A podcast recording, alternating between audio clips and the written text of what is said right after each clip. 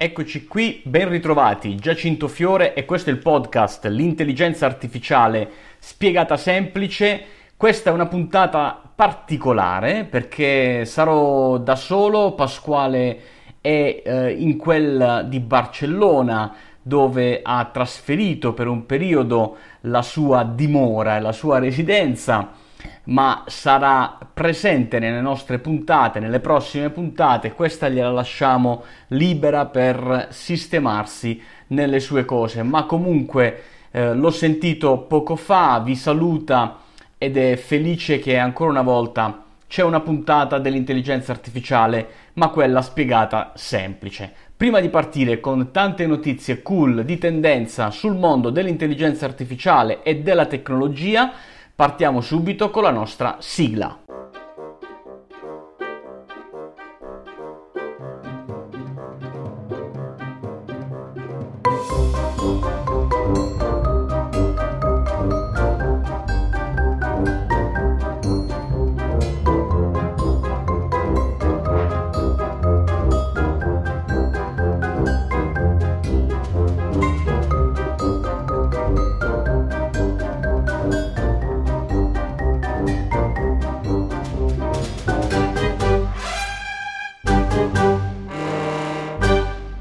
Si riparte ancora una puntata quindi con notizie veramente molto interessanti. State bene attenti perché saranno delle notizie sconvolgenti. Partiamo dalla prima, non parliamo di Cina, non parliamo di Stati Uniti, non parliamo di Germania, ma parliamo di Francia dove Macron ha annunciato il suo piano di modernizzazione e innovazione militare nell'arco dei prossimi anni, pensate, la difesa francese potrà contare su un budget di 720 milioni di euro da utilizzare per modernizzare la parte militare, le neuroscienze, l'intelligenza artificiale, si sta parlando di uomini volanti, tipo quello che ha sorvolato a luglio gli Champs-Élysées. E l'Italia che fa? A quanto pare in Italia non ci sono molte eh, notizie da questo punto di vista, dell'innovazione dal punto di vista militare. Abbiamo visto questa notizia, che comunque è una notizia che riguarda la sicurezza, se ci pensiamo, quindi la difesa, non l'attacco,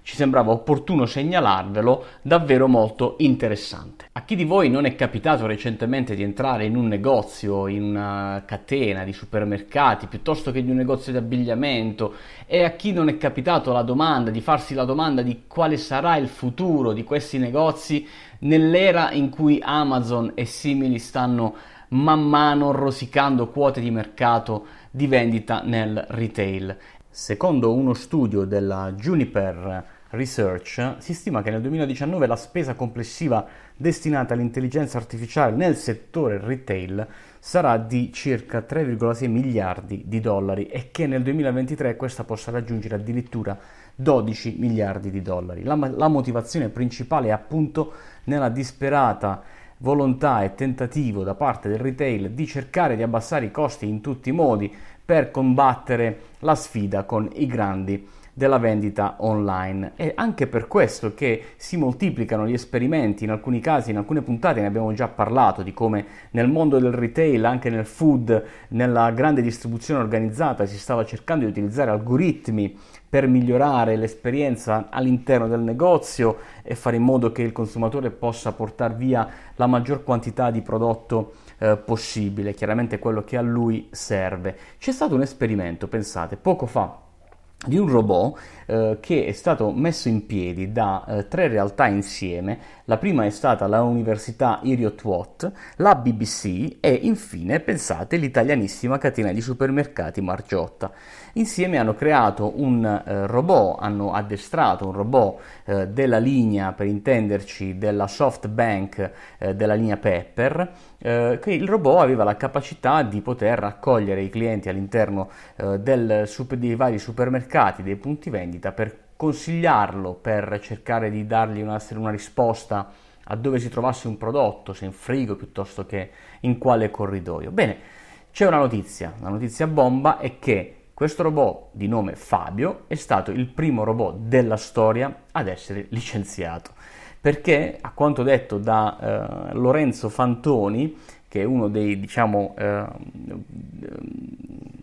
owner del progetto, eh, è stato un esperimento questo che ha visto appunto queste tre eh, realtà aziendali, ma in realtà non ha avuto grande impatto nei vari punti vendita. Per via dei rumori di fondo, eh, per via della posizione del robot all'interno del supermercato, insomma non è stato semplice per lui aiutare i clienti, per cui si è pensato di mandarlo a casa prima del tempo. Quindi eh, notate come, notiamo come in realtà poi i sistemi di intelligenza artificiale, della robotica, dell'iterazione uomo-macchina, quando vengono installati direttamente all'interno del, del supermercato, dello store, della nave da crociera e chi ne ha più ne metta, eh, ritrova poi gli ostacoli classici eh, che un sistema ancora poco intelligente eh, è normale che debba, debba, trovare. Staremo a vedere, insomma, eh, Fabio è stato il primo, speriamo non ce ne siano tanti altri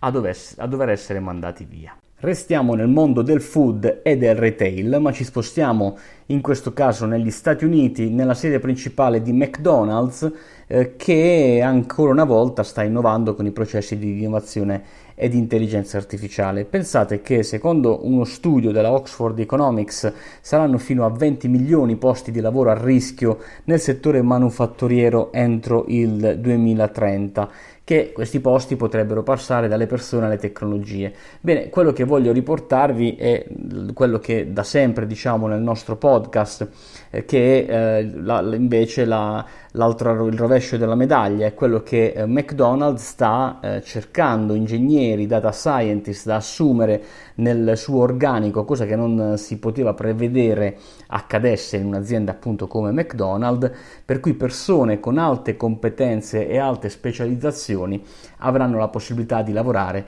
all'interno di grandi aziende dove invece magari il lavoro per loro era veramente veramente complicato. Passiamo alla prossima news e ripensiamo ai momenti in cui eravate al mare, al sole e magari vi è apparsa qualche, eh, a qualcuno di voi, mi auguro a pochissimi, qualche macchia solare e avete dovuto chiamare magari il vostro medico di base per eh, il vostro medico generico, quello di famiglia per intenderci, per chiedere un consulto, insomma capire cosa fare, cosa non fare, quali prodotti applicare e così via. Bene, ancora una volta un'innovazione dal mondo eh, dell'intelligenza artificiale, questa volta è un algoritmo di Google nel mondo della eh, medicina che eh, sono stati in grado, sulla parte proprio della dermatologia, di identificare, pensate, ben 26 diverse condizioni cutanee partendo da fotografie, descrizioni di formazioni e di lesioni. In sostanza, quello che hanno notato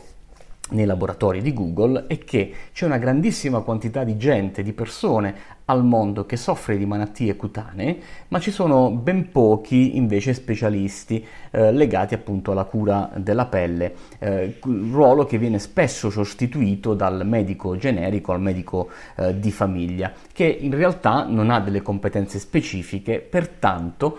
poter aiutare il dermatologo nelle sue attività, eh, quelle diciamo dove non riesce a coprirle, con un proprio assistente che tramite una fotografia è in grado di verificare la, eh,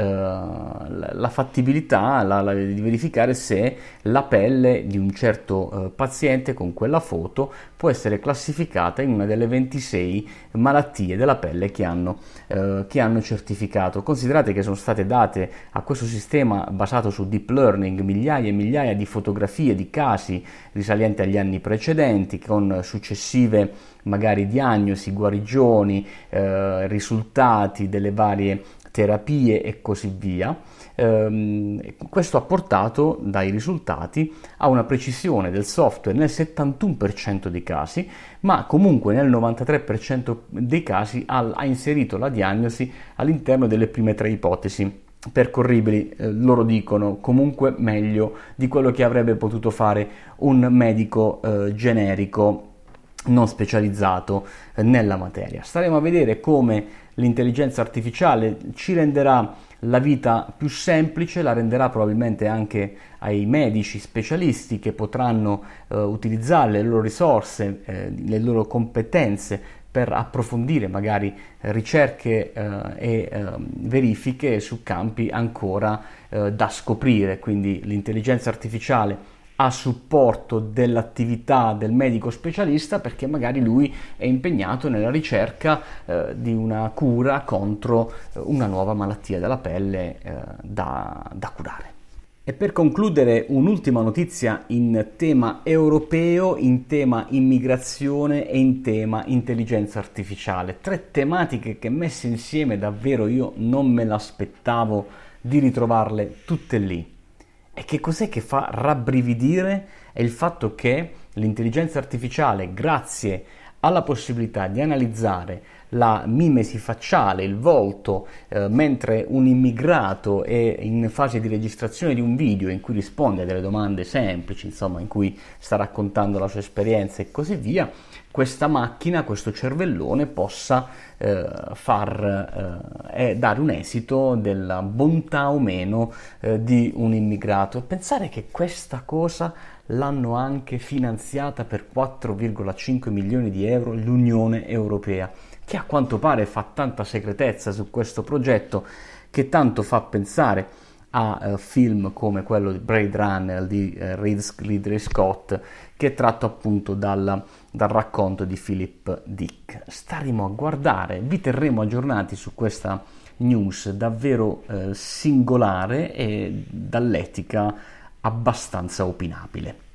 Bene, anche oggi abbiamo chiuso la nostra puntata dell'intelligenza artificiale spiegata semplice. Iscrivetevi alla vostra app preferito di ascolto, Spotify, Apple Podcast, piuttosto che qualsiasi applicazione che utilizzate per ascoltarci eh, online, fatelo perché vi arriverà in automatico una notifica. Ci auguriamo che